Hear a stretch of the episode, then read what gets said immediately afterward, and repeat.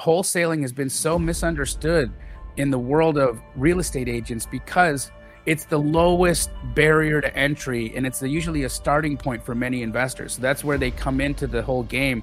And so that it lends itself to a lot of unsophisticated people learning off of youtube not really understanding what to do getting things wrong you know disappointing sellers. You know it's the dishonesty and it's the lack of understanding and education from the people being involved that's creating the misunderstanding not the business model itself. And that's what i'm trying to bridge the gap with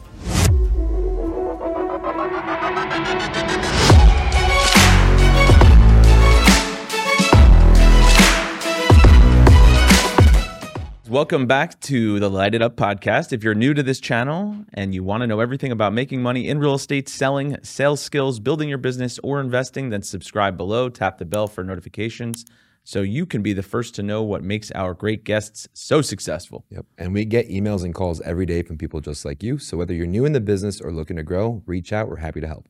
All right. We're super excited about today's guest. We have Jamil Damji joining us from uh, Phoenix, Arizona. Phoenix, Arizona.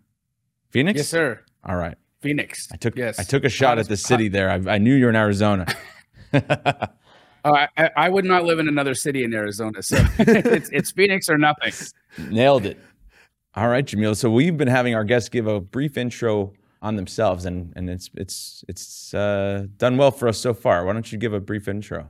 Happy to, guys. So uh, my name is Jamil Damji. I've been in real estate investing uh, for 23 years now. I've started as a wholesaler. I am still a wholesaler. However, I am also fixing and flipping, doing buy and hold, uh, midterm rentals. I, you know, I, I do all of that for wealth preservation as well as cash flow. In addition to that, I run the, in my opinion, one of the most successful wholesale operations in the country, Keyglee. We are franchised in over 100 markets across the United States.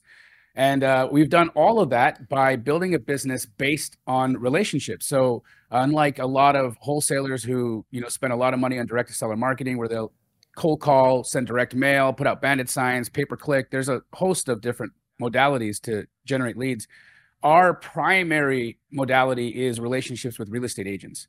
And it has served us in an incredible way because what we allow is we partner with the realtor partners that we work with in a way that they can now provide the iBuyer solution to their client. Mm. You know, a lot of these iBuyers are providing a cash solution for or an easy, convenient solution for a house that's not financeable or possibly in distressed condition.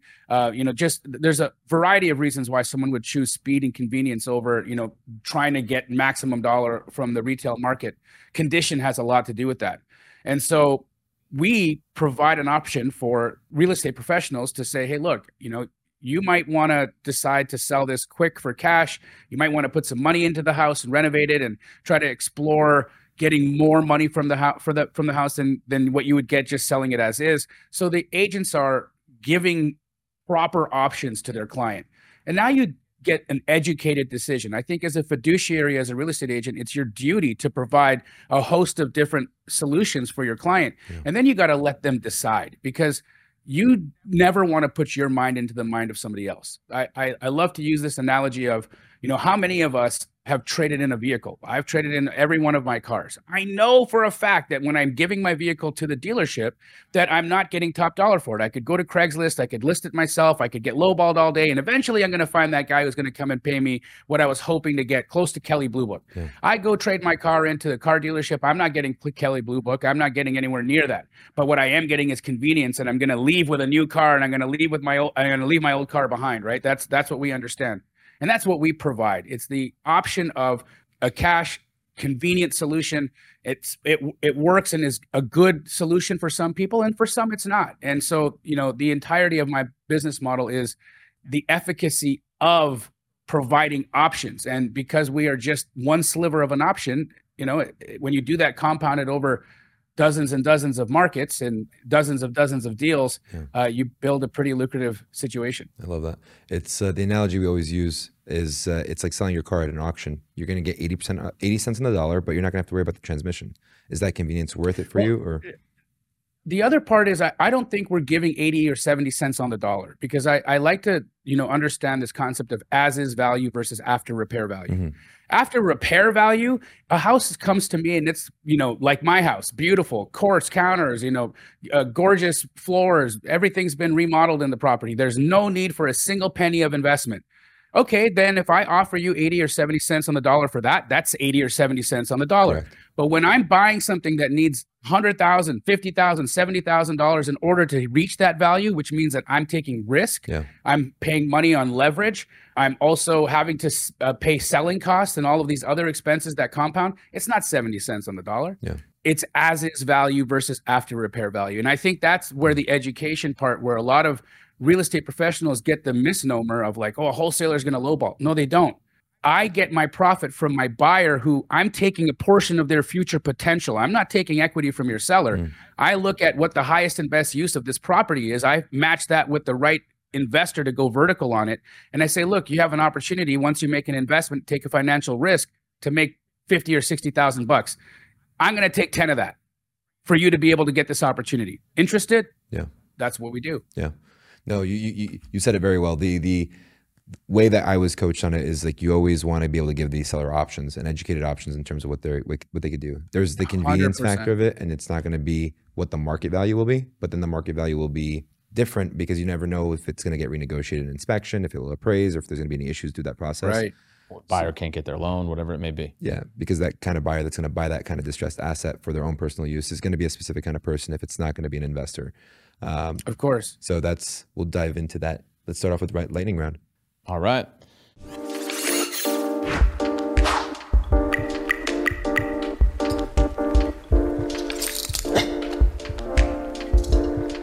So, Jamil, tell us what's the best advice you've ever received? Oh, you are exactly where you're supposed to be. Who told expand, you? expand on that a little bit. And who told you that? Well, I think I learned that from uh, a mentor of mine named Matthew Ferry. I love I, I, Matthew. co- I've coached with him in the past. He's a, you know, the Ferry family are real estate royalty, in my opinion. Mike and Tom have, have been coaches, and my, Matthew was a part of that organization for many years. He's then now split off doing his own mindset coaching, and I coached with Matthew for a long time. And, you know, this concept of regret or this concept of, you know, looking at the past and saying, I wish I had, and then you know, possibly looking at the future and saying, I don't know if I can, or the anxiety of what's going to happen if. You know, these are dangerous situations to allow yourself to be in because you're time traveling. You're you're living in things that don't exist either in the past or in the future. And what I understood from Matthew was that look, God has presented me with many catalysts in life. Some of those are very positive and some of them can be hurtful and painful, but they're catalysts nonetheless. And what I understand from chemistry when I had, you know, took science back in the day was catalysts are what speed up a reaction. They speed up a transformation of one thing to another. And so I look at every situation in my life, either positive or negative, as an opportunity to catalyze my transformation to the next version of who I'm going to be. And so I can't do that unless I can accept fully who I am right now in this moment with what I have to deal with and what I have to work with, whatever those circumstances may be. Yeah. And in that philosophy, you find peace because you understand that there is no need to lament, there's no need to invent. You can be where you are right now and work in any opportunity and create any potential you want and move forward in that strength. And you know, I think that that perspective was highly enlightened and it's really served me well in my life. Yeah. No, Matthew is incredible. We had him on the podcast, and it was like a therapy session, and it was just like so many insights and Yeah. ahas. Every time he speaks, it's like, ah, that's that's so golden, He's phenomenal. Yeah. Wonderful guy. incredible. When you were younger, what did you want to be when you were growing up? A rapper. Second question, no joke. Follow up question. Yeah, what would be your rapper name? Oh my goodness. You know, my last name is Damn G, and I'm, you know, it's like Damn Damn G. G. I think that's what it would be. I, I, I don't know what else. I, I wouldn't want to invent something. I, I, you know, you can't really give yourself a nickname, so I'll just use what I have. you damn G. All right, cool. Oh man. So we asked Pace this question, and uh, his answer was Bethany Willis. And I'm sure you've heard the Yep. Bethany stories many times. But what chance encounter changed your life forever? Well, it was an old partner, and uh, you know, I was trying to break into this conversation that he was having with his dad. They were in real estate. This is when I first journeyed into entrepreneurship, and uh, you know, I was working in media where I was trying to convince business owners in the early 2000s this thing called the internet was not going away and they should all you know build a website so that they can get their business online and um, you know innovative i know. But uh, you know at the time it, it surely was and it wasn't very you know well received because the yellow pages is what dominated marketing at the time. Nonetheless i learn about this this procedure of being able to buy and sell real estate without needing any cash without needing any credit uh, with basically needing just a piece of paper contract uh, and the knowledge on on where i can move this contract. So this this I concept of equitable interest where I can I can sell my rights to purchase something, which is essentially what wholesaling is. Yeah. Understanding that procedure and understanding the legalities of the value of that piece of paper, the value of the opportunity, the value of the potential. I mean, bro, that changed my life. It changed thousands of lives, and I continue to show people how to do this. And so, I'm my my goal is to change thousands, and not millions, of people's minds about how lucrative opportunity can be and what you can do with it. Yeah, that's awesome. Last question, and I want to jump in. If you could spend a day with someone, a whole day, and that person is either, is either dead or alive, who would it be and why? I'm 100% going with Tupac Shakur. A big reason why I've I have become a person that that wants to live in purpose is because I I was motivated by that. Even though you know he's a polarizing person and not everything he says I agree with, but there's there was positivity under underlying that very emotionally charged man and the positivity and the the get up and go ness you know the the ambition of a rider how do you get up every day and just get after it yeah. and not be the guy who's sitting in the passenger seat but being the shot caller in the front how do you do that how do you be that how do you embody it how do you wake up and motivate yourself who are your friends in life who are you not your friends in life and who do you need to keep close and who do you not how do you move how do you operate yeah. how do you see inside the hearts of people so that you can understand what their true motivations are i learned this from a rapper you know and to think that, that you know this is why i think it's so important that we that we honor and respect art in whatever form it's in because you never know the the the recipient of that message whether it be a painting a sculpture a piece of music piece of writing poetry whatever that is the fastest way to a person's soul to get them to move from one spot to another is through music. Yeah. and oftentimes art and music is what does it. And so you know that's who i'd hang out with if i had an opportunity to. Damn and watching you know the triple digit flip you can see your energy and embodiment of like trying to bring everybody together in the environment in the company itself where you guys would do those raffles of like guess the price that it's sold for and stuff like that. You could see that you try to build that kind of sense of community in there too which was amazing. Absolutely. How did that come to pass? How did you guys get onto the triple digit flip? You know interestingly enough you know pace and i were uh, we've always competed you know although him and i are you know known in life as you know best of friends and we hang out lots and you know i'm the godfather of his kids and we just love each other unconditionally we still compete. You know we compete in the space of real estate deals we compete in the world of coaching we compete in the world of influence. And so there's you know definitely a, a friendly uh, camar- a, a friendly competitiveness that exists between the two of us we were at one point traveling around the country talking about how him and I had been collaborating and how even though we compete on so many things, the collaborative spirit of what we do together has catalyzed and allow us to do so much more. And so we were trying to explain to new wholesalers, new real estate investors, new professionals that you got to stop looking at the people around you as an obstacle and you've got to start grasping each other's hands. And regardless of if you're going in the same direction, looking for the same opportunity, you can still eat together and maybe it's that you, the lady the lady and the tramp you know two dogs sucking on the same spaghetti it's way better often than just you know eating a plate of spaghetti by yourself. And so this is the spirit of what pace and i have done and this is the spirit of that of that show. But what we had we, we were competing on a deal and you know i had somebody texting me you know a deal and i had given him a number and come to find out he's he's also trying to sell the same deal to Pace and Pace and I are unknowingly bidding each other up on this. So he sends me a text message and he's like, "Bro, I don't know what the hell this dude is doing. Is how much do you think I can pay for this house cuz I've been known and I am still known as somebody who really understands value. I got folks from, you know, across the country, the some of the biggest influencers in, in this space reach out to me to ask me, what do you think this is worth? I am very good at comping. I spent hundreds of hours with appraisers and trying to understand the nuance of how to get to value. Yeah. And so Pace would reach out to me and say, "Hey, what do you think this is worth?" And I said, "Oh, you know, I think this is what it could be worth, but I'm the other idiot that's uh that's bidding against you." And so let's just buy we, it together. We decide, Yeah, well, that's what we did, and so we we we decided to to do the project together, and um, you know we, we ended up going up on our uh, uh, social media. Pace's social media was is you know he started the game of of sharing his journey very early on, right? So he was an early adopter of Instagram. So um, you know, he had a pretty decent following at the time, and he just said, "Hey, we're going to be out in front of this house, going to do a walkthrough for potential fix and flip. If you have any desire to come and join us, come through." About 50 people showed up after a couple of hours, which was a pretty impressive, you know, number to come just on on a whim to come walk a house. Yeah. And you know, our photographer and videographer was there, Bobby. He shot that in interaction of us with the folks walking through the house, just you know what we were doing in real life, and chopped it up and put it on Pace's YouTube channel. Well, our interaction was was extremely entertaining. The the people walking with us were entertained. You know, it was a really just great video.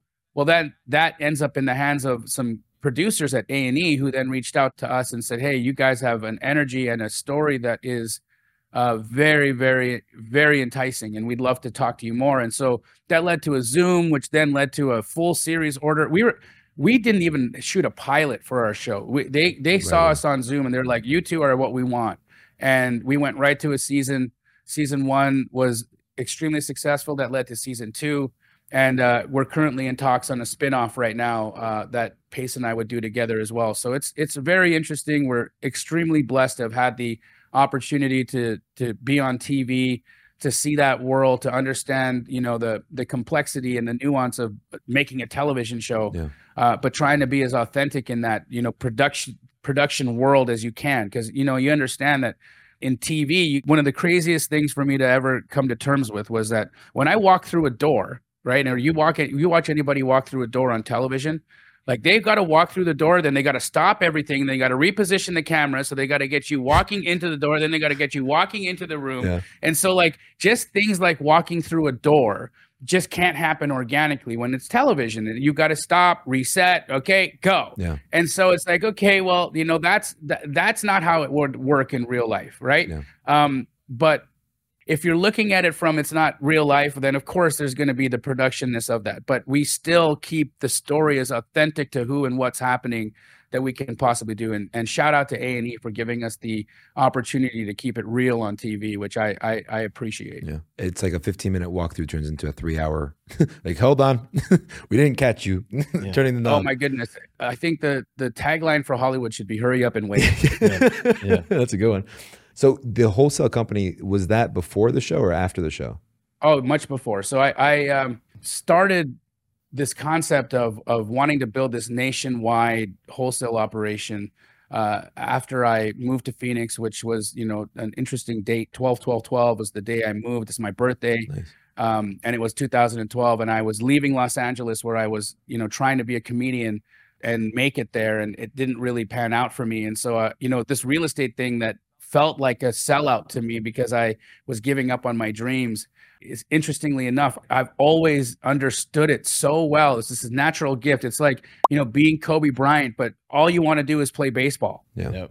You know what I mean? And so like I was so I, had always rejected the gift that I had been given, right? Because I was like, I, that's not cool enough for me. It's not fun enough for me. It's not entertaining enough for me. It's not creative enough for me. But, you know, that's just because I wasn't looking at it correctly. Yeah you know real estate is a very entertaining very creative very very expressive way to live and create wealth and generate money. And look at outside man. When i, I was traveling through europe this summer with my family and i was looking at some of these structures that are you know some thousands of years old some hundreds of years old. And you see the the, the technology you see the the level of uh, sophistication and and care that goes into building a structure we don't get to see as much of that in today's world with the cookie cutterness and the tiktokness of what we have in in our in our you know eyes to see but there's still builders out there who take pride in the product that they put out and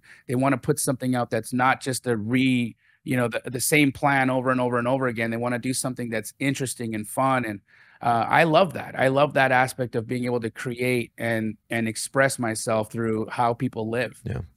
I'm just gonna add because my perception is that you get excited or you go crazy when you're able to provide value. There was one episode I'll never forget it because it was just so like it was a really good one where you jumped in on one of the flips and you're like, guys, I figured this, I figured something out. If we, I'm sorry, I'm doing my dad's accent right now. I figured something out. If we build an extension in the back, the additional 100 square feet will get us this much, and then we'll be in a triple digit Yeah. for sure. And you're like geeking out. Everybody's like, all right, cool, let's do that. And you're like, yeah. so it makes sense. Like adding value gets you hyped up, right? And having that. Big time. I, I know the house you're talking about is Highland. Uh, it's a, a house out in uh, Maryvale neighborhood here of Phoenix, Arizona, and everybody was passing on the house. It was sitting on the MLS for months because if you looked at it, if you if you looked at it just for square foot to square foot, you couldn't renovate it and make any money because you know at that size, the highest sale was a specific dollar amount. But you know, a few hundred square feet larger, and all of a sudden we're in this completely different price point. Yeah. And it was that because I saw, oh my goodness, all the houses on this street and in this entire subdivision here are two bed, one bath. Yeah. I mean, who lives that way any longer, right. Right. We got larger families, we got larger people, we have stuff. You know, Americans have so much stuff. You look at the amount of storage units that get rented on a monthly basis. It's just Americans are addicted to our things, right? Yeah. And so you need a three bed, two bath at bare minimum these days. And so that's where the value was. I totally geek out on things like that. It's it, it's what drives me, you know. It's seeing the potential, right? Like I I saw that and I'm like, what's the highest and best use here? Oh, that's the potential gap. Now I have see this is where I'm I'm talking about real estate agents and investors getting together and really understanding higher and better use cases for a property because a real estate agent couldn't sell that thing for months. It sat on the MLS getting stale. The seller was like, "What? Are, what's happening?" And you know, they they were they didn't have the capacity to lower their price any further because they were they'd be underwater from you know at that point. Yeah. So the market rejected that off or that property as it sat. The market rejected it at that price. But when you saw a better use case for it and you create a new use case for it, Yeah. well, now you have a new potential gap. And that's how we earn money and make a living. I, I think I think wholesaling has been so misunderstood in the world of real estate agents because it's the lowest barrier to entry and it's usually a starting point for many investors. So that's where they come into the whole game. And so that it lends itself to a lot of unsophisticated p- people learning off of YouTube, not really understanding what to do, shooting from the hip, Yeah. getting things wrong, you know, disappointing sellers, maybe not being f- fully transparent and honest with the real estate agents and you know, it's the dishonesty and it's the it's the lack of understanding and education from the people being involved that's creating the misunderstanding, not the business model itself. And that's what I'm trying to bridge the gap with. Yeah. yeah. So, right. for somebody who wants to get into real estate, how should they decide if they want to become an agent, an investor, a wholesaler, or should some people consider, you know, dabbling in all three? I don't think that there's a, should be a distinction at any time. Yeah. I think that when you when you are in real estate, you need to understand real estate, and whether that means you hold a license, good. Everybody in my company holds a license except for me. You know that? Wow. The only one that doesn't have a real estate license in my entire organization. All my staff do, my transaction coordinators do. They have to because we're they're negotiating contracts on my behalf, and the Department of Real Estate in Arizona requires you to hold a license if you're negotiating contracts or price on behalf of an entity you don't own. Mm. And so my people are are are licensed, but that doesn't make them real estate agents who drive around people from showing to showing. They could do that, and they and they do do that for friends, family, and other retail clients they find. That's their own side thing. They get to do what they want with their license. But when they're in my office and they're working on their day on leads that we provide them, we're in the business of buying and selling real estate for a profit. Yeah. And so they put the investor hat on and then they put the agent hat on when they need to put the agent hat on. And, you know, I think that we need to stop putting ourselves in these boxes of this is what I do and this is the robot I am and I, this is the this is my program and I only have this program and if I if you give me another program I'm going to break. We're human beings. Yeah. Yeah. We have neuroplasticity. They say that we can learn new things all the way up into the time we die. So why would you want to sit and be the agent who's just got a magnet on somebody's fridge when you should be the agent that you know? I mean, and that's the dinosaur age, right? That's like like what are you what are you doing for marketing, real estate agent? Well, you know, I had a headshot about a decade ago. I'm on people's fridges. I've got magnets and I've got you know. Uh, pens and pads and you know i know every time somebody scribbles a note to their husband and my face is on it that used to look like me 10 years ago they're going to remember me to sell their house one day Yeah. no they're not they're going to look at the person that's scrolling up on their phone they're going to talk to the person that has been in their face or the one that they resonate with because they know more about their story they're going to be with the person not who looks like they did 10 years ago that I won't even recognize when you show up to my door to list my property. They're going to talk to the person who they saw 30 seconds ago on their feed. Yeah. No, that's good. You're so right because there's we've interacted with so many different wholesalers, but there's one guy that I will always give a deal to because when he says I'm going under contract, I know that he's going to close on it no matter what. And he's an amazing disposition, like he knows the disposition anything. So whenever I'm dealing with any issues, if it's like a hard ass seller on the other side, they don't want to go on the market, whatever the case it is, I'm like I have an option for you. like, and here's the option, and it, it it just gets done. I don't have to worry about it after the fact. But then the guys who screwed up or weren't honest in the beginning, or just like, yeah, yeah, I am, I am the cash buyer. I am going to close on it, but then they give you Right. fake reasons at the end of it. That's what gives it like a bad name you don't want to associate with anymore. But it's not all like that. The idea of wholesaling Correct. is different. Correct. You know, I think every investor should always look at a property with the eyes of could this be a flip? Could this be a hold? Could this be a wholesale? And so so for me, I disclose all of that in in one very very clear statement on all of my contracts. Buyer is an LLC in the business of buying and selling real estate for a profit. At any point, buyer may decide to fix and flip, buy and hold, or wholesale the contract at buyer's sole discretion during the inspection period all rights reserved. This is the most clear way to disclose to everybody involved that this is what I do, this is what might happen, and now you know. Yeah. Right. That's perfect. No problems later. Yeah. In, in terms of scaling that, that's like a completely different thing. So like you can do the wholesaling, you become a beast at it yourself, but scaling an operation of that sort is a completely different thing. How'd you do that? Well, I didn't do it alone. so the the thing is, is I um, you know I'm good at what I do, which is acquisitions. I'm an ac- I'm an act guy. At the end of the day, that's my you know my my pedigree is I understand building relationships. I understand numbers. I understand where to buy. So that's my magic. My business partners, Hunter Runyon, Josiah Grimes, Rahima Atari, my sister. Um, you know, Rahima super talented at fixing and flipping. And so she's been able to help us with that aspect of our business and the design and construction management aspect of our rev- revenue streams. Hunter and Josiah are just two incredible human beings as well. Hunter, when we first met, wasn't even 18 years old, but he had sold 50 houses by text message alone. Uh, and and you know he's just one of these one of those guys that doesn't really want to get on the phone with you, but is really really good at following up, really good at presenting in- information, and and was you know creating a great a great business model just JVing wholesale deals. Mm. And then Josiah, uh, who you know came in and started as CEO of Keyglee, uh, an incredible individual as well because he's he's a visionary style person, right? He he looks at what's the five and ten year picture and and can really help steer a ship in terms of that timeline. Hmm. You know, I'm a good brand face, and that's what I ended up being, right? So, in order to systematize and build what we did, is it was really about going in and looking at what does each key person in this business do day to day and what are the tasks closest to the money right? Because those are the things we want to scale. Those are the pieces that we need to make sure that we have our highest and best talent on. Yeah. and so when we looked at the business as okay let's identify the key aspects that are closest to the money and then let's systematize and build those up. Then we can build the infrastructure around them to support those because we understand the profit centers in our business. And this is what keeps you from spending money on dumb stuff. Yeah. You Yeah. know like and, and and so many people who scale spend money on dumb things they don't spend money where the money needs to be spent which is truly moving the needle on revenue in the company right and so when we scaled we scaled with that in mind and and it thankfully worked Yeah. Walk me through what's it look like if I wanted to start a Keyglee franchise in our market, and Well, wh- first what do I and what do I get from that that relationship? yeah you'd want to first uh, you know reach out to our team and see if the market's available. So you know because there's there's a finite number of markets and franchises that we are able to sell. So you know that would be the first key. Find out if it's available. Second you would come in for a discovery day meaning you'd either you know join us virtually over zoom or you'd fly in and you'd see the operation. You would see the the nuts and bolts of of what we do every day.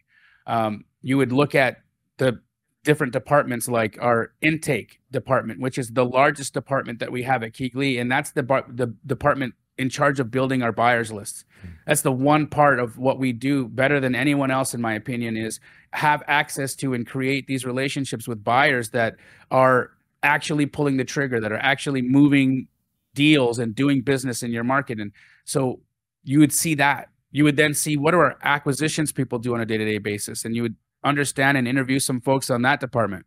You would look at the dispositions department and say, okay, what are these folks doing on a day-to-day basis and how are they compensated and what's their, you know, workflow look like? And then you'd look at the administrative and the technology side of the business say what what levels of support are we receiving technologically from this company?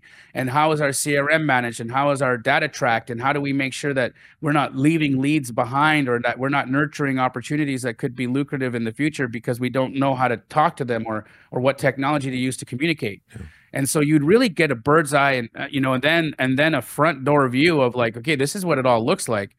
So after that, there's typically uh, you know a cooling off period from when you get the franchise disclosure document, which is you know really thoroughly auditing our financials and all of the things that we provide as the you know franchisor. So again, I want to be clear. I can't just run down that list with you right now on a you know sure. a quick podcast because the franchise disclosure document is quite thorough.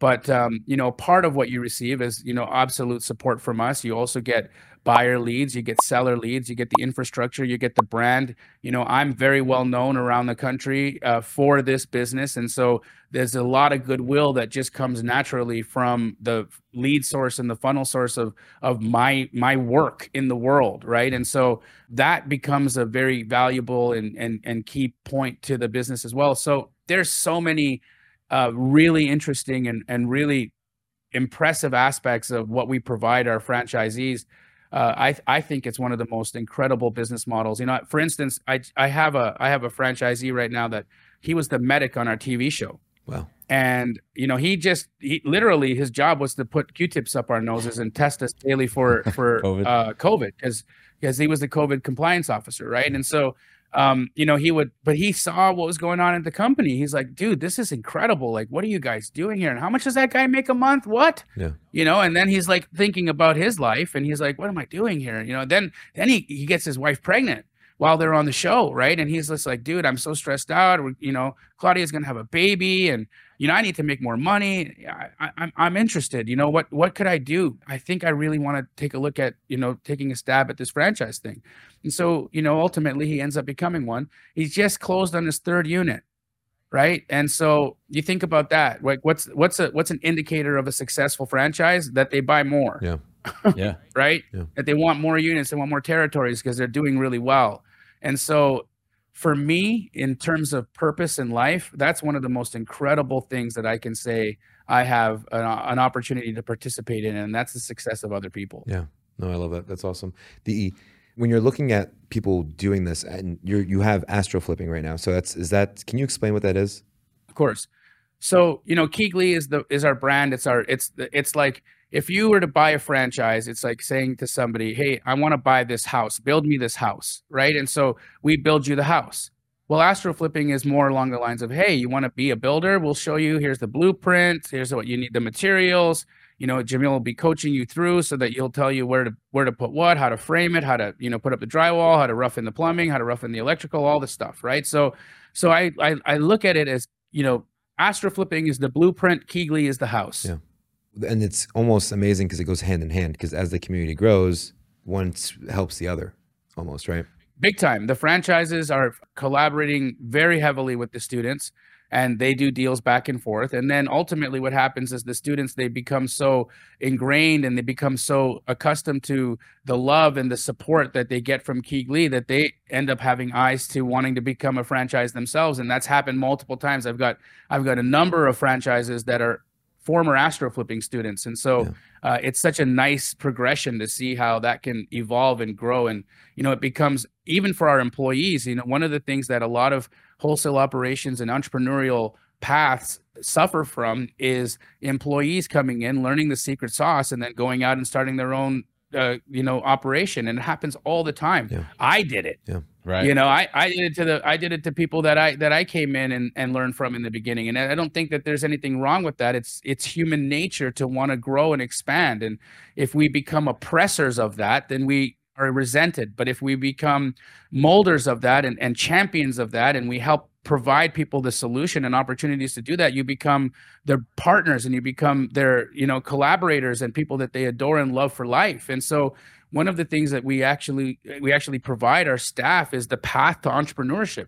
Come learn cut your teeth understand the business see the see the places where you excel and where you find resonance and then come in and do really well so that you can buy a franchise and then become our business partner. Yeah. and then, then we can earn and work with each other for you know as long as as, as this can go. And so that's one of the things that's also really fun because we've had a number of employees become franchises and that's that's a really really cool thing Yeah, giving the opportunity for them to become entrepreneurs inside of this bigger world without any of the risk is pretty awesome too.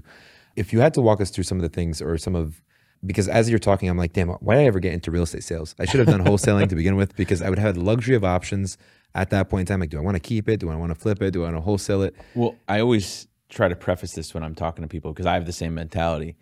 I mean, we grew up in the Mike Ferry program. Same as Monique Walker. Shout out to Monique. Monique Walker, I, I know she had connected oh us. love her Yeah. yep and we're still you know in, in in coaching we grew up in this world of of prospecting you have to get out and hunt Yeah. for business so uh, i would say over the last year it's been like i've spent so much time hunting for so many other people other investors i mean we're all hunters right like even if you're just working with a buyer these days you're hunting for a property for them but i mean we grew Correct. up spending the first four hours of every single day 8 o'clock to 12 o'clock on the phone headset canceled and expired Cancels, canceled and expired Yep. Yep. And you know, like I was watching a reel you put up recently about tracking your numbers, and and you know, at twelve o'clock it was like you felt like shit if you didn't make fifty contacts. So anyway, I was I was just saying that you know I've had the epiphany over the last year, year two, that uh, I should be hunting for my own deals. But I think the problem with a lot of real estate agents is they say, well, I, I don't have enough money or I don't have enough cash stored away to buy a property to do a fix and flip. So that's why I think it's so great that guys like you and Pace are putting out so much content about you know buying property without cash or without credit. Yeah, Yeah, and really, it's just it's squatting up, right? Bringing private money lenders to the table. We show you how to do that. You know, you want to fix and flip. We'll provide you and and open doors to hard money relationships. And if you don't have, you know, the down payment, there's private money lenders that'll come in and do give you the down payment, and then this hard money lender will give you 85% plus, you know, full rehab. And and I lend myself as well, so I do transactional funding. And if I've got somebody who's like, hey, I got an A to B, and I've got a I got some I've got an you know a purchase and sell contract. I got this house under contract and I have a buyer for it, but I unfortunately can't assign it or I can't double close it because of a state regulation or because of a you know title company situation. And so we'll come in with transactional funding, close your AB, and then your BC can close a couple days later. And so you know there's so many ways. You don't need money, Yeah. right? Right? You can use transactional funding. There's there's a so many legal and very very attractive ways to get in and do this. But you know, again, at the same time, it's uh um you know the the key here is knowing that you can change hats Yes. you know I, I think i think the problem is is we put on a hat and then we're like this is my character Yeah. you know and and and okay i mean if you're if you're okay with being you know one character i guess that's fine but wouldn't it be so much cooler if you could be five Yeah, Yeah. you're so right. I think people just have the fear of of leaving. You know, like we were taught, like again in the MFO program, to hunt for the listings, hunt for the listings, and the fear of leaving that that business to try to do something else is is tough. But you're still hunting, Yeah, no but matter how you dice it. so yesterday I'll give you an example. Um, that wholesaler I was telling you about, he he hits me up at like ten o'clock at night, and I, mind you, Jamil, my bedtime is like eight thirty nine. if I don't sleep, I, I'm moody. And he hits me up. He's like, "Hey, my buddy wants to hang out." He gets his buddy on the phone, and I'm a nerd. I'm looking up his number, seeing what he owns like instantly as I'm on there. And then uh, the guy is 27 years old. He has 50 million dollars worth of assets underneath him that he purchased in the last three years. 27. And right now he was like they were yelling at each other. They were just like, "Oh, you're poor. All you do is you do this, that, and the other with like these little ghetto houses." And he's like, "Oh, well, you're a slumlord. All you do is buy these big buildings and not do anything with them." And then they're just going back and forth. And I'm like, "He's 27 years old. This is insane." And then he was when I ended up going out because I was like, I want proximity to this guy. He didn't buy any of it with his own money, and he just amassed this massive portfolio. And I was like, damn, that's it's about what you know and what you're educating yourself on. And in regard to that topic, you have recently done a collaboration with Bigger Pockets. correct Can you share a little bit about that? you know it, it, an interesting situation there i um, uh, became the subject matter expert for bigger pockets and uh, i've currently parted ways with bigger pockets actually we um, uh, amicably parted in in a disagreement over some of the support that i provide to the community And so one of the things that I provide my community is is access to my funds, access to leverage me as their lender. Uh, and so they will, you know, reach out and get a proof of funds. Uh, you know, I back the, I will back their deal if we need to close the A to B so that a, a B to C can close.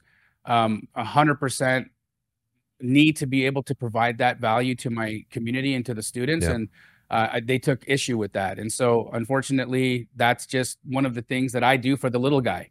You know, I I I believe in that. I believe in being able to be helpful to help people get their first transactions done. And um, unfortunately, that's just not what they uh, want around in their world. And so that's it's totally cool. We we we go our separate ways, but. Bigger Pockets is a phenomenal community. They're, you know, I really enjoy my time with being a part of the Bigger Pocket sphere. But I also know that I am my own brand, and you know, part of what I do so well is not employee uh, style content, sure. right? I, I don't want to really be under the um, you know, I have to think about what this corporation is going to think about the things that I'm going to say value. or how I'm going to operate or what I'm going to do. And I, yeah. I have to stay true to who I am and what I, and that is always being very, very helpful to the wholesale community, providing as many resources as I possibly can, providing liquidity to new wholesale, new wholesalers so that they can build and create opportunities for families as well. So, that's just where we are in that in that world. But you know, shout out to BP. Love them. Love you know so many of the individuals I got to work with there. So a really great part of my journey. Uh, but I'm moving on to other things. Yeah, it, I respect the hell out of that because if you're since you are value driven, wanting to be able to give that value without any conflict, it makes sense, right? Because when I was looking for like a yeah. commercial lender recently, I was like Googling where to go. And I was like, I just need one person to give me like, who's the one that they would use? Not like yeah. a bunch of right. people who probably pay for that ad space to get there. I'm like, I just need a reliable source. It, you know? Yeah. Right. So that's super, super important. What other benefits is, does your community get from you? I'm really hands on in the community, right? So on you know Tuesday nights, I do a coaching call that can last six six hours or longer. Sometimes I answer the questions. It's not me. It's not. It's not a coach. It's me. Yeah. I'm the one who's there, you know, talking and working through situations with my students and helping them understand value, comp properties. Look at you know what's the highest and best use. How much profit should you put on this assignment? You know, what's the purchase price? What you should be. What should you be buying this for? You know and and these are things that people really need help with on a day-to-day basis right? They're they're like in order for them to do good business they have to understand this at a high level. And so they basically get to ask me the question so that they've got the answer on what would jamil do in this circumstance yeah. and it really propels them and helps them. But in addition to that the community itself they do so many deals with each other dude. It is not even like i am shocked at the millions of dollars that of, that is reported there's so much profits that are being made that are unreported because people just they feel like they're bragging if they share you know? And so there's that there's still those folks that stay silent about what they're doing but i know because they message me silently or you know um privately saying hey we've done really well and i just made 60 grand this month. Thank you for changing my life you know? And so this is a part of what they get is the opportunity to connect with the community and do deals with each other. Yeah. You know there's so much just you know interaction. And think of this way right? Even if you know everything about wholesale you think I, I don't need a coach. I understand this. Why wouldn't you want to be a part of the community just to get access to the deals? Yeah, yeah.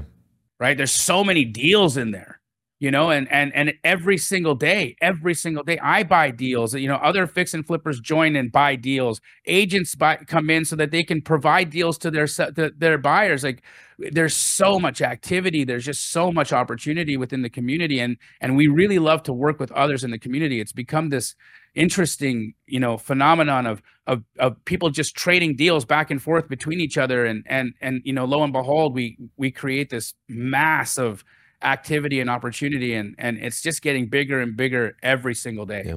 Yeah it's incredible. In my mind because i'm a, i'm obsessed with john d. Rockefeller and when he when they were bringing up his monopoly they asked him uh, you know what do you have to say for yourself? He's like well i came into a chaos a chaotic market and i brought order to the marketplace. Sure. And that's essentially what you're doing with the community like that right? You're bringing order to it where it's operating under one standard but you're bringing people together which is insane. Yeah and, and, and the other piece is is that you know the mindset of what we we have a, a you know a, a community hive mind and it's very much driven in abundance right and so you know i i really really stress that i really i really make sure that people understand that the energy of our community is abundant and so we don't look at any situation that can't be a win-win-win.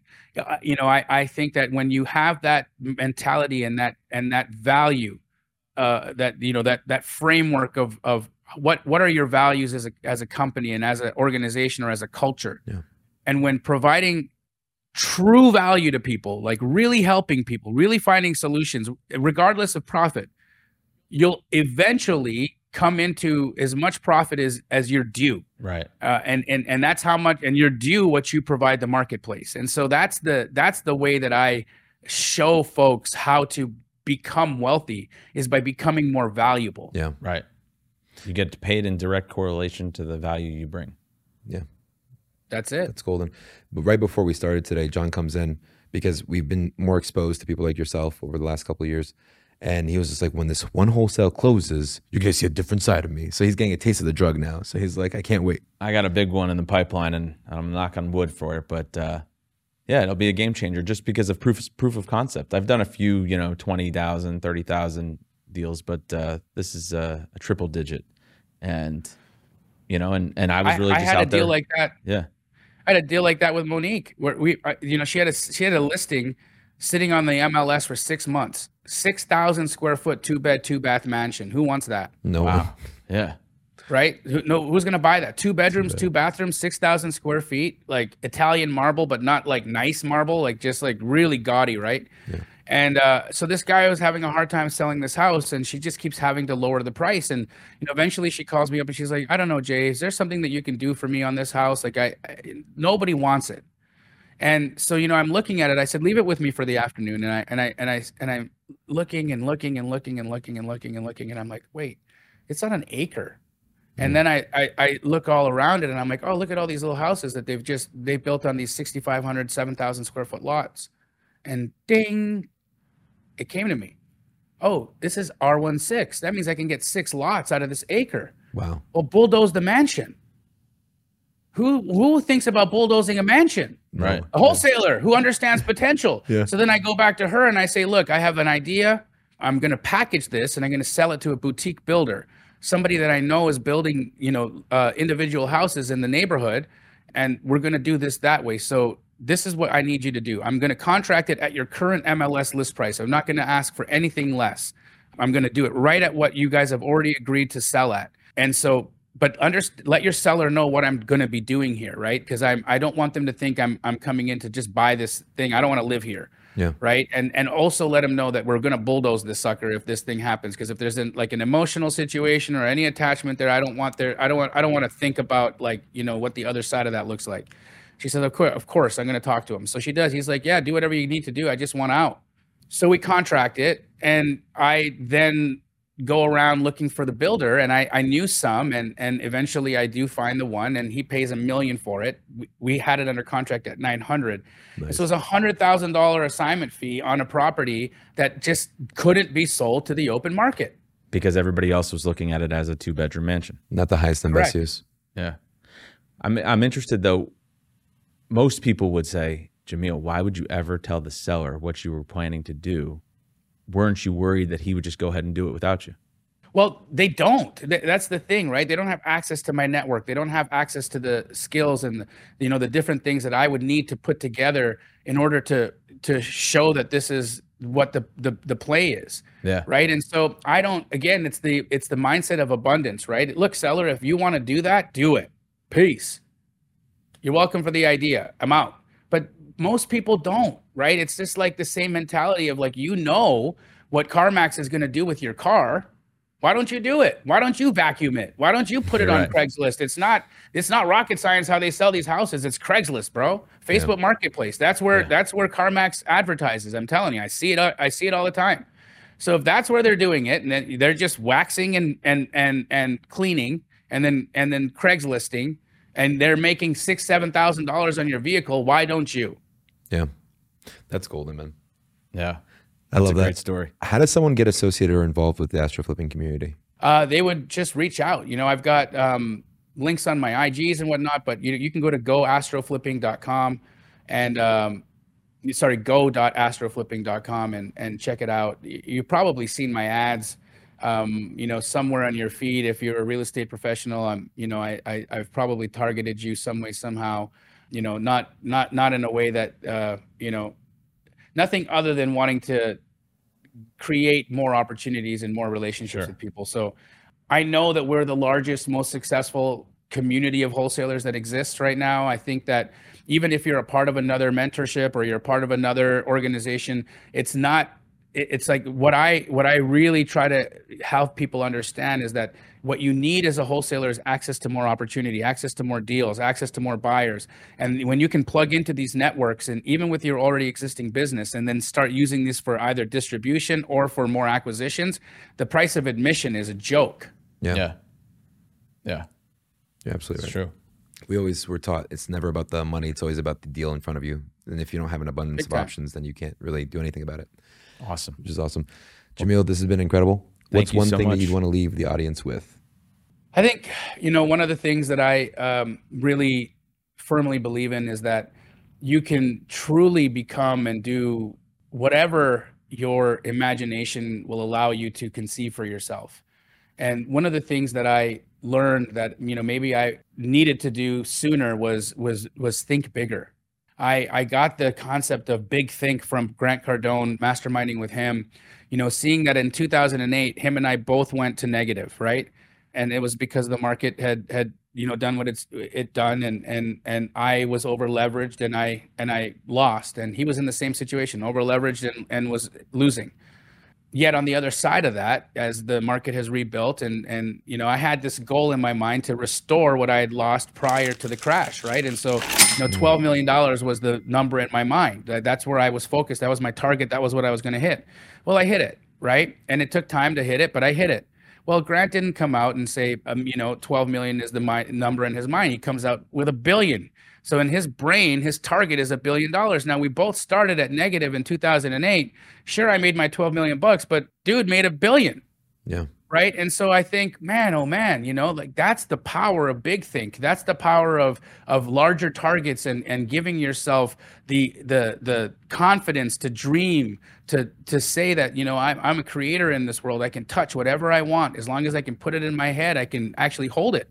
Yeah. So it's that it's that capacity to really really give ourselves the freedom to to be creators in this world. I think that if everybody could get to that place then we would have fewer folks living in poverty. We'd have uh, you know smaller number of of individuals living in survival mode. And you know survival mode makes people do survival things yeah, and I think a lot of the pain that we see in today's society with respect to you know politics and um, you know uh, finances and and and the gap between you know the haves and the have-nots, like that is um, essentially the the gap between people who live in survival and people who are thriving. And I want to see more and more people bridge that gap. I, I think that living in survival is a really hard place, and I have forgiveness for any transgression that's ever happened to me, and for any transgression I've ever made on anybody when I was in survival as well, because I think it makes us, it taps into that lizard quality of us, Yeah. where we're just trying to survive. You know, and when outside, you know, we used to have this idea that there's a tiger outside or a lion outside that's going to you know gobble us up. So we got to be in fight or flight. Well th- there's no wild animals out there to eat us anymore. It's our mortgage. Yeah, it's in, it's interest rates. It's it's our boss. It's our glass ceilings. It's you know the, fact that i was a minority grew you know that grew up in a impoverished area. Whatever the socioeconomic situation you find yourself in if it wa- if it created a survival characteristic or a survival personality in you you do dumb stuff Yeah. and that's just what happens right but if you can elevate out of that place of survival you can you can live in this world where even when bad things happen you see the benefit in them and i Yeah. think it's a beautiful place to live I love that. There was a. Um, I'm sorry if I'm going off on the tangent, but the y- y- what you just said reminds me of so much what Matthew's favorite quote was, where it's like when one believes and commits, providence moves too. Mm. And it's like you almost have to give yourself permission to dream big because it's like, oh, a billion dollars, me a million dollars. It's like a billion dollars. Like who's gonna like, think like I don't deserve that? So it's like I think it's like, like you said, right? You have to allow yourself to believe and dream big. Give yourself the permission to do so. Any tips on that for the listener? meditation it changed my life man I, you know seven years ago i was an alcoholic addicted to pain pills it's what it, it's the truth Yeah. and and I, mean, I decided one day to to to meditate and so I, I I started meditating with a hangover, you know, listening to Headspace, that app, you know, and and Yeah. just day by day committing one meditation at a time. Started at five minutes, and today I can sit and you know and and and create in my mind for 30 minutes, an hour long, and and I create worlds in my mind. I create I create worlds in there, brother, with rich detail. And hmm. then guess what I get to do? Build it. I love that. Yeah. Do you do any specific? Is it like TM transcendental, or is it just a different form of meditation that you do? TM is phenomenal. I think that any meditation is good. I don't think one is better than the other. I think if you do it, it's wonderful. Mindfulness is beautiful. Uh, TM is beautiful. Um, you know, I am just really just affirming who you are and trying to understand who you're not. Yeah. Um, and and then you know, for me though, I've been really just doing more silence lately.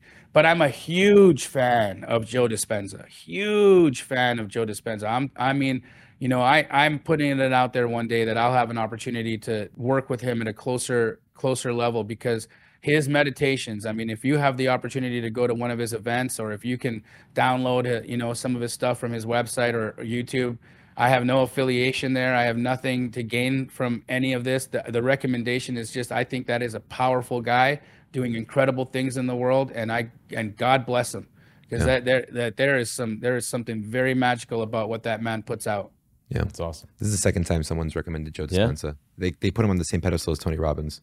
So I mean, I, honestly, I love Tony Robbins, but I've never had a profound experience when you know doing any of the exercises that I learned from Tony Robbins. But I can tell you that I've touched things and dimensions that I didn't know existed working with Joe. Wow. Oh, all right, awesome. Kiro's gonna sign up tonight. That's that's the things I do.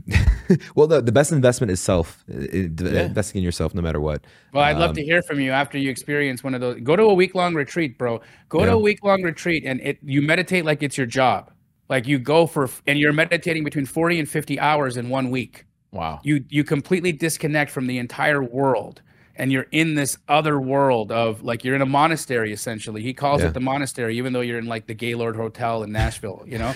um, but it's like it's like this little closed loop and you know you you kind of you're you're you're eating lighter you're sleeping less you're you know you're in meditation th- three or four times a day and what happens at the end of a week Woo, my, i was like i was buzzing you know I, I i i never felt the way that i had felt in you know one week time it's like it's like a detox for your soul uh, i would highly recommend it to I'm anybody going to do it for sure. I did something called BioCybernaut. Have you heard of it before? no So they actually have it in Sedona, Arizona. So I had to fly into Phoenix, drive almost like two hours and change. They put me in a little cave for seven days. And then in that cave, they have like these electrons all over your head, and it's connected to different parts of your brain your frontals, temporals, semi coherence, occipitals, whatever. And each part of your brain had a different musical uh, tone. And they had mics all around you in this little purple colored cave. And every time you'd sit there, you'd meditate for two minutes. And then after that, it would beep up and it would tell you the scores you got for your alpha brainwaves.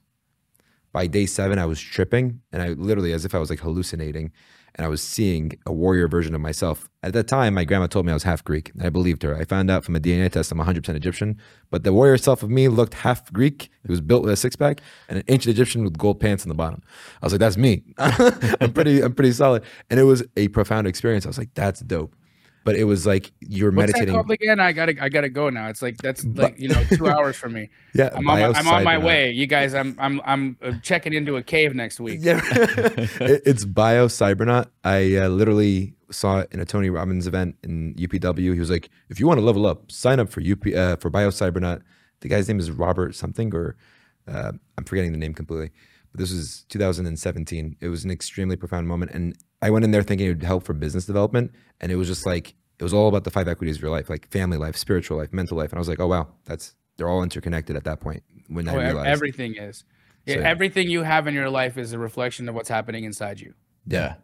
Yeah, that's so that's so true. That's why it's like uh, the balance part of it is hard when you want so much more, but then you're not getting it with the instant gratification. So then you start losing sight of the other equities. I feel like There's always a a there's always a give and take, right? There's there's like you get you you have options of what guilt you have. Do am I do I feel guilty for um you know not providing the life and and the resources to my family that that they deserve? by not working hard enough? Do I feel guilty because I work so much that I don't get to spend as much time with my family as they deserve? Um, do I feel guilty that I'm spending so much time with my work and my family that I don't give myself the time that I I deserve? Yeah. You know, there's there's always an opportunity to feel guilt, right? But on the other side of that, there everything is sacrifice, you know, and I think that we we have to start becoming comfortable understanding that there is sacrifice and that you don't get into anything without a price of admission and nothing that's worth it at least right i I- look you you go to a free exhibition you, if you if you interview everybody walking out of a free exhibition the the general consensus is going to be yeah ah, was Yeah. okay yeah.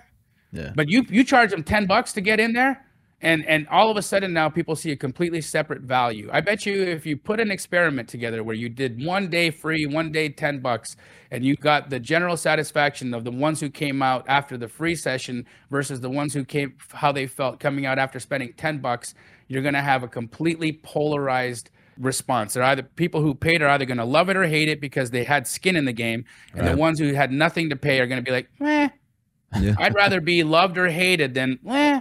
Yeah. You're 100% right. We did an Eventbrite uh, thing for an in person meeting, and it was like a 50% show up rate.